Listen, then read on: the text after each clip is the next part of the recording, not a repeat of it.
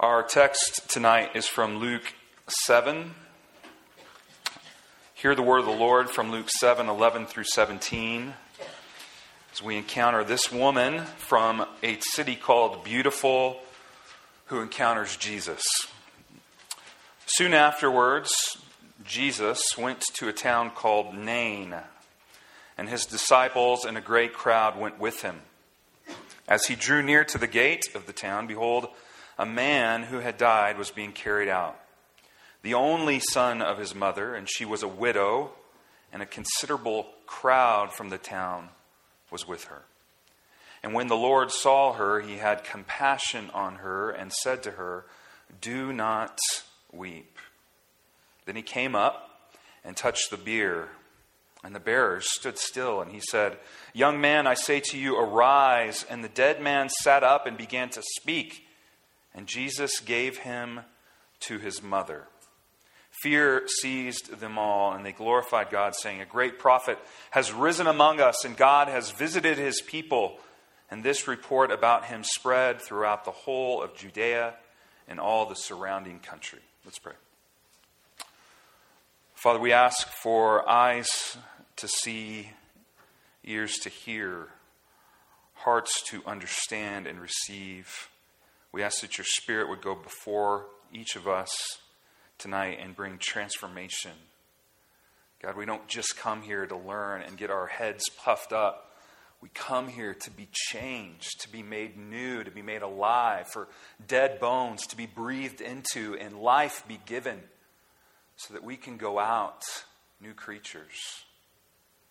And so we ask for that tonight, God. We ask that you would do your work amongst us. And wherever we're here distracted and anxious, fearful, I pray for the invading Spirit of Jesus Christ to come and bring comfort, renewal, and peace.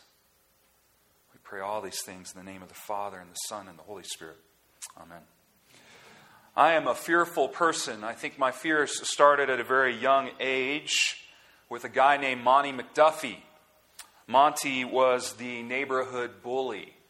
And at one time, he used to swim in my pool in the backyard, and then something changed, like Can't Buy Me Love Style. I know I'm dating myself with that quote, but maybe some 80s movies reference here you will understand. But it changed, and he became known as someone to be afraid of. He would haunt you at the bus stop.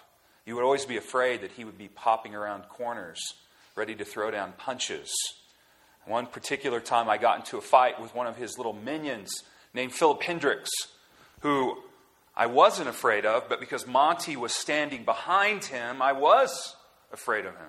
And so they jumped me after I got off the bus one day and bloodied my nose and face. I came, had, I actually had a friend coming home with me that day. I was embarrassed, ashamed that I got beaten up with this new friend coming to my house. And so one other day, I lied in wait for Philip Hendricks with no Monty around and gave him a bloody face and nose.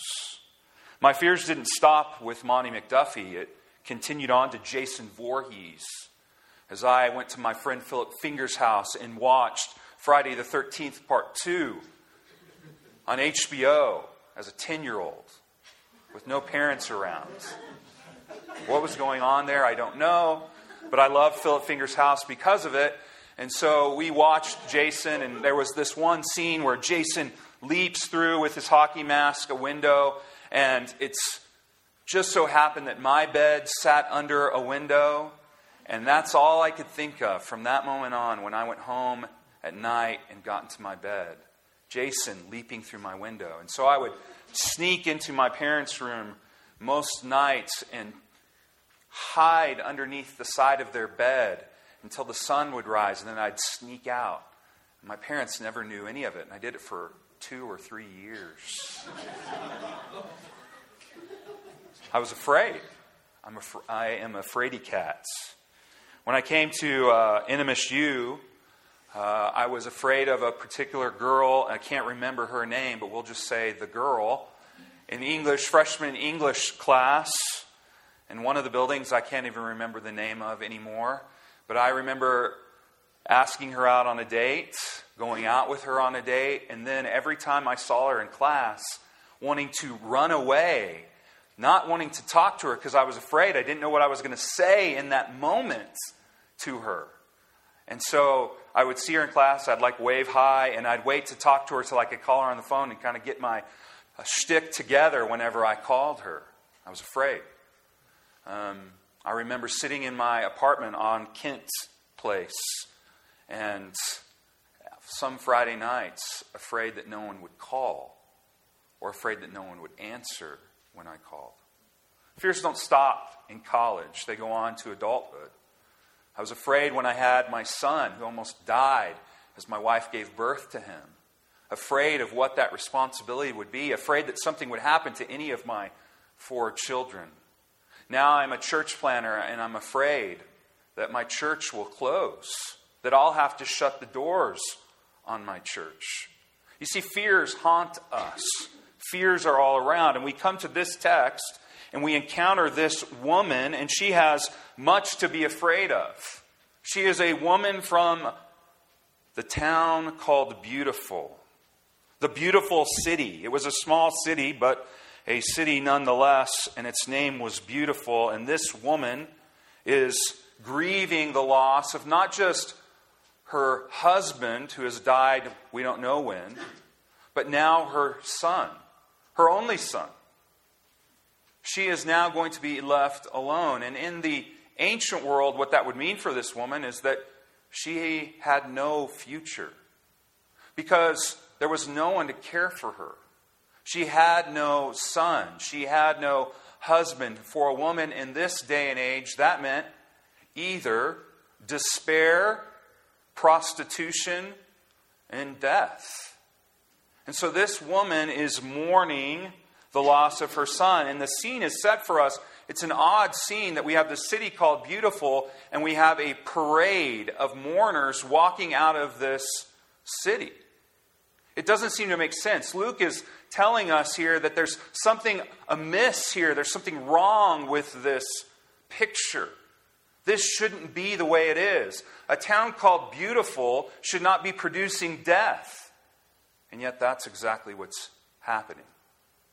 This woman marching out. And the way it would work in the ancient world is she would lead the casket, and they would hire mourners. And so mourners would be hired, people to come and play dirges, to play, to dance, to cry out, to wail, professionals.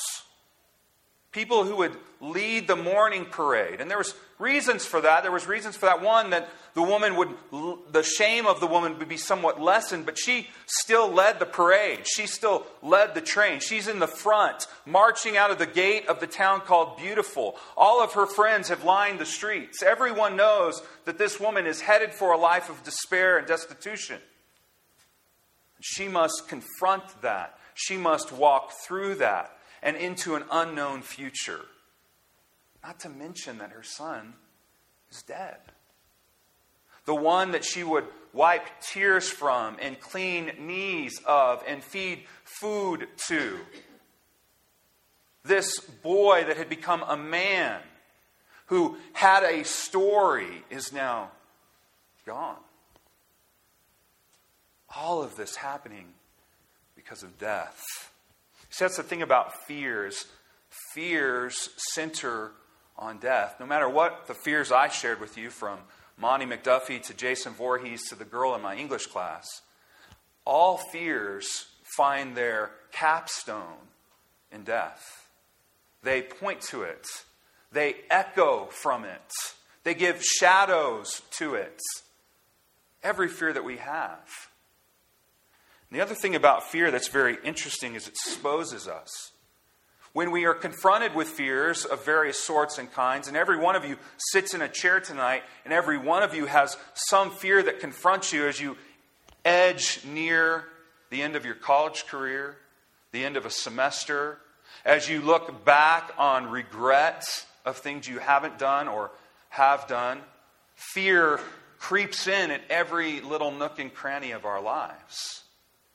And what it does is it exposes our hearts. It exposes what we live for. It exposes our self absorption. This woman is terrified with life. We're not given much about the woman other than she's from this city called Nain, that she is a widow. We have to infer and guess a lot about her story. We put it into historical lenses. But she is definitely living for some sort of security that has been lost. Maybe you live for security too. Maybe you live for it in the approval of others. You're constantly afraid that you might upset someone that you live with, that you love, by doing something that they won't like. You need to be satisfied by their approval. Perhaps it's money you live for, or perhaps it's power, or position, or prestige, or class rank, or experiences. Have I lived while I've been here at NMSU? All of those things, those fears expose us, expose what we live for. And this woman is facing all of that in this parade marching out of the town of Beautiful. And so, what's the, what's the ways that we deal with death, with the fears in our life? I think there's some different kinds of things that we do, but one I want to really touch upon is we, get, we can get sentimental about things like death, uh, things like the things we're afraid of. You don't have to walk by but two steps outside to see a lot of sentimental art on posters for you, whether it's the meditation lady that's up on the, the one there, that little poster. I don't know if you saw it. It's very sentimental, like it's, it's trying to appeal that's there, to something very uh, about art, about meditation, that there's nothing bad in it. It's beautiful. It's, it doesn't touch upon the brokenness of life. It, that's what sentimentality does. It wants to eliminate brokenness in whatever way it can. It wants to evade it, it wants to uh, trivialize it, it wants to get away from the realities of life, the realities of brokenness. The, ben, uh, as we were sitting down talking about the sermon tonight, gave me a little piece from the onion. And excuse, uh, I'm not going to say all the words, but. In spite of all her efforts to sit down with her friend Alicia Wright and help her navigate her recent romantic and professional problems, Sources confirmed Wednesday that the 27 year old Jessica Dennett has absolutely no idea whatsoever as to what she's talking about.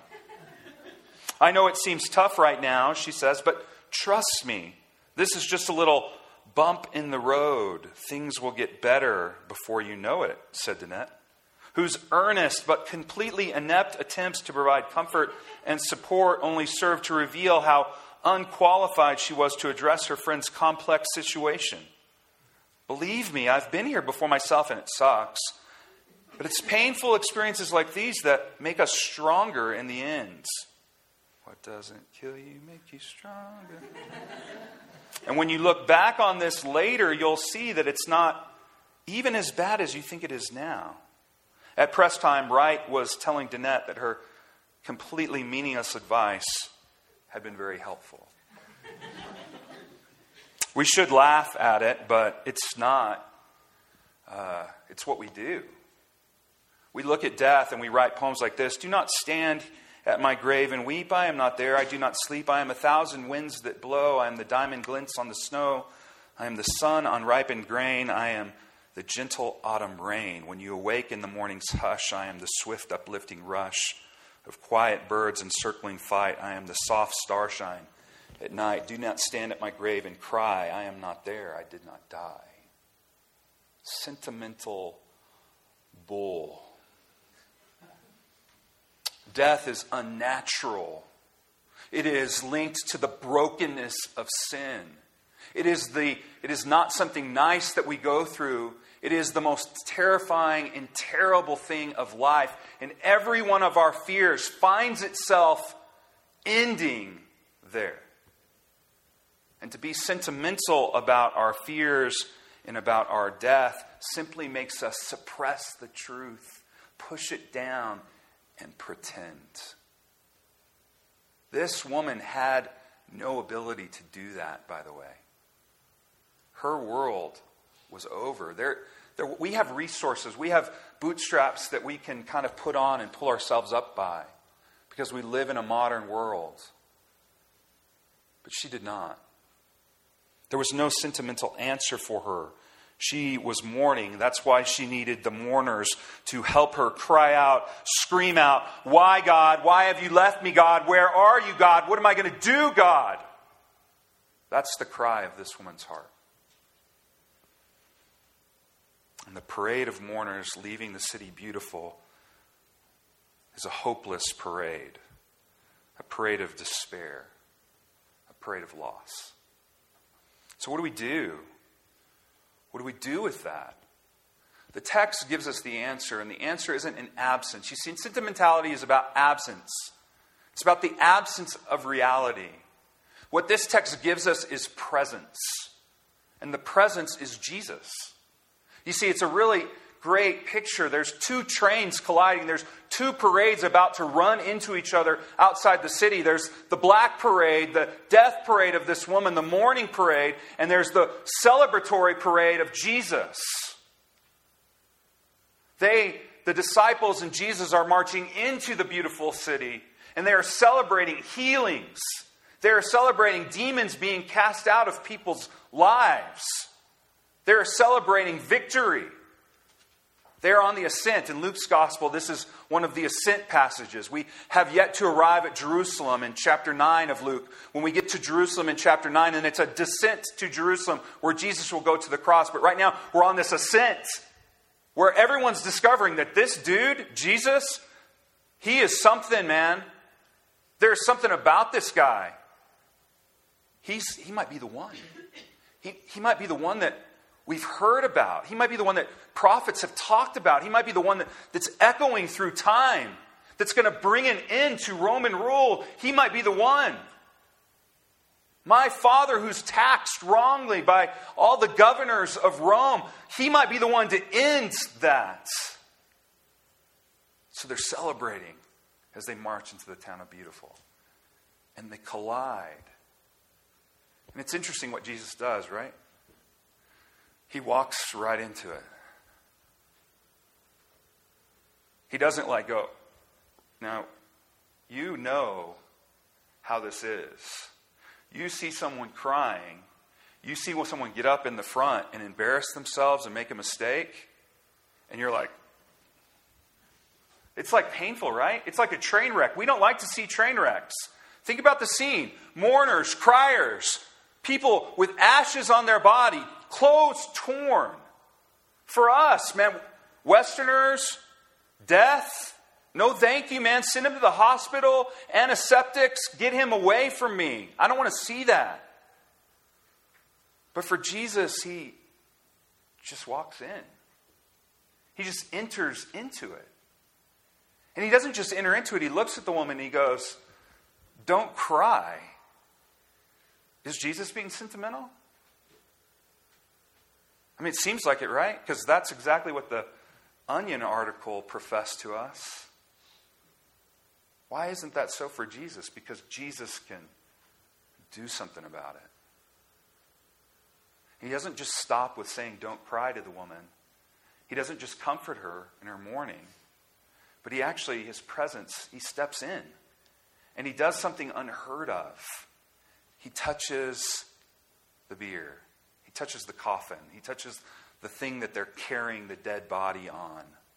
And what that would mean for anyone is that they would become ceremoniously unclean. Jesus would have to go away for seven days or 10 days, or depending on the tradition, the Jewish tradition that you uh, walked in, you would have to go be clean. You would go have to make yourself clean. You would have to separate yourself from people. You would have to leave the city. You would have to leave the celebration parade that, you know, as you're dancing and singing, coming into the city beautiful.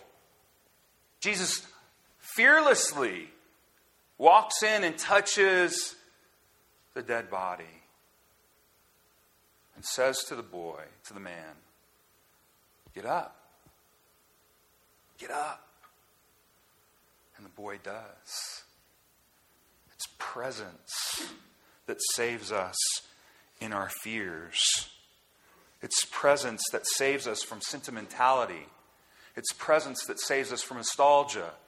Nostalgia is that thing that's related to sentimentality, that thing where we think about, again, absence, absence of the bad things. There was a day when things weren't bad for me, and we reflect back nostalgically on that time. There was a place where things went well for me, and we reflect nostalgically back on that time. Nostalgia is the reason for many pregnancies and hookups because people look back at this time where things were, oh, it was so good then. And you go back to that person again. That's what nostalgia does. Absence. But Jesus' is presence. He's there. He steps into it. He steps into the fear. He visits. That's what the, the people say about what happens here. God has visited his people. They, they actually get nostalgic themselves, saying, A great prophet has risen amongst us. Other gospels will say, Elijah has come for us, hearkening back to the prophet Elijah, who also raised dead boys and brought them to life. He's visited that word visited means that God has come to do an action on behalf of a greater, on behalf of a lesser. God has come to do some action as the greater one on behalf of this lesser one. It's amazing what Jesus does. It's amazing he has no fear. It's amazing that he steps in unafraid. What's interesting about this passage is it's sandwiched between the story of the centurion and John the Baptist.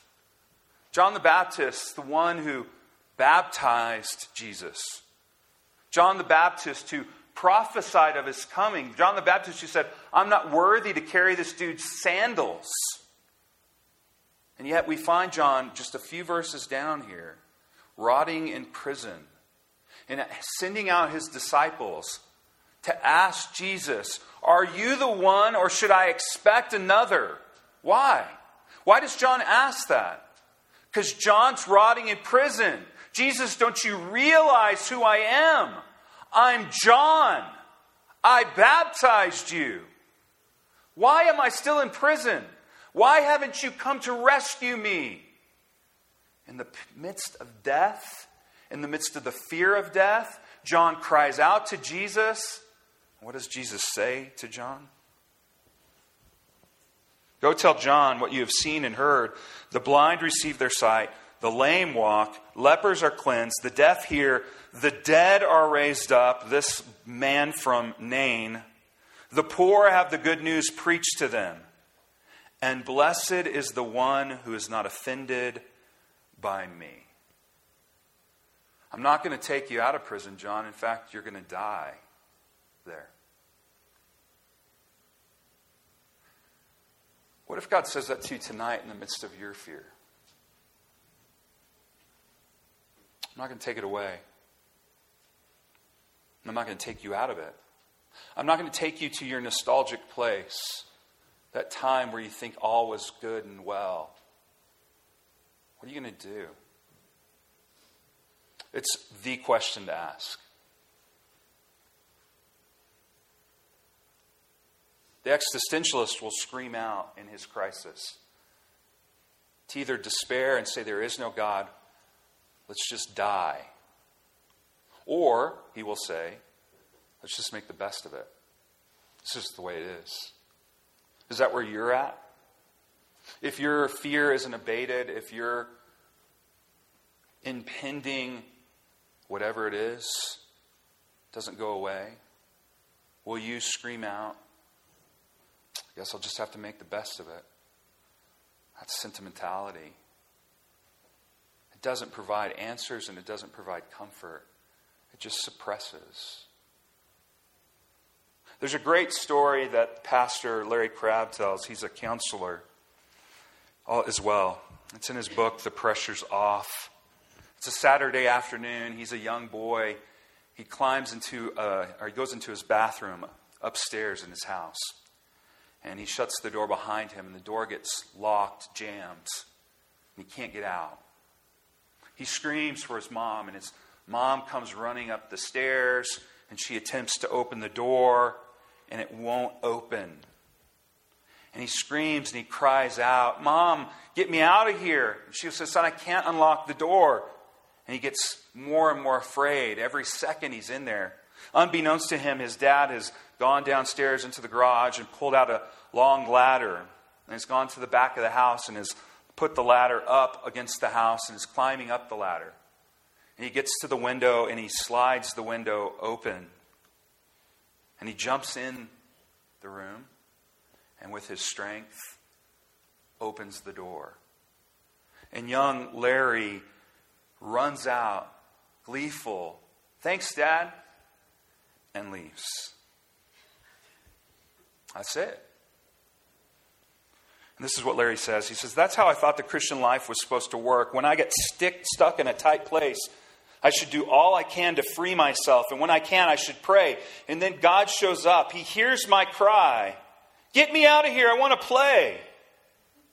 He unlocks the door to the blessings I desire. Larry goes on. Sometimes he does. But now, no longer three years old and approaching 60, I'm realizing the Christian life doesn't work this way. And I wonder if any of us are content with the presence of God. Do we even like Him when He doesn't open the door we most want opened? When a marriage doesn't heal, a kid doesn't stop rebelling, when a friend does not stop betraying us, when financial re- reverses threaten our comfortable way of life, when the prospect of terrorism looms, when health worsens despite much prayer, when loneliness intensifies and depression deepens, when ministries die. God has climbed through the small window into the dark room. But he doesn't walk by me and turn the lock that I couldn't budge. Instead, he sits down on the bathroom floor and says, Come sit with me. He seems to think that climbing into the room to be with me matters more than letting me out to play.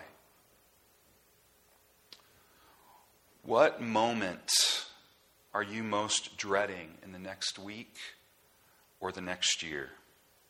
Maybe it's something you know is going to happen. Maybe it's something you're always afraid of. Maybe it's a sudden accident or illness, a tragedy, a scandal. Come into the middle of the scene of Luke 7.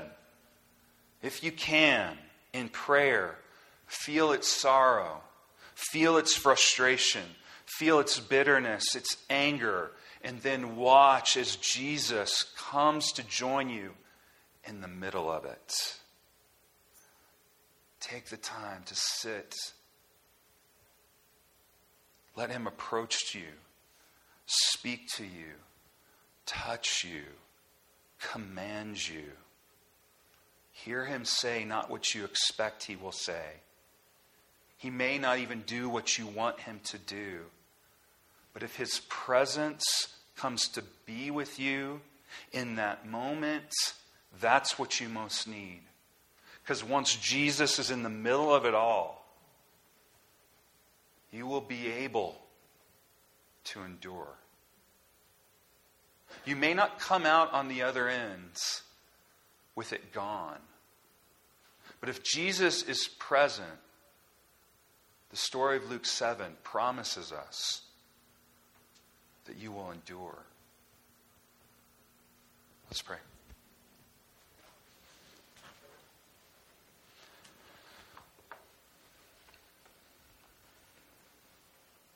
God, we ask for mercy.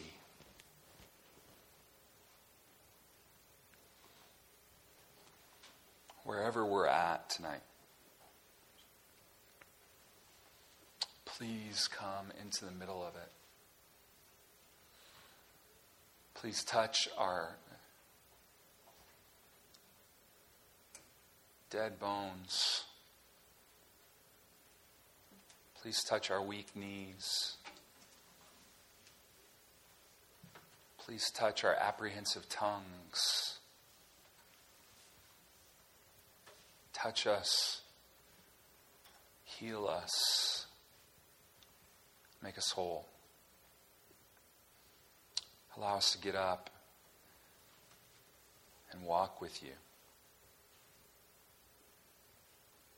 Have mercy on us, God.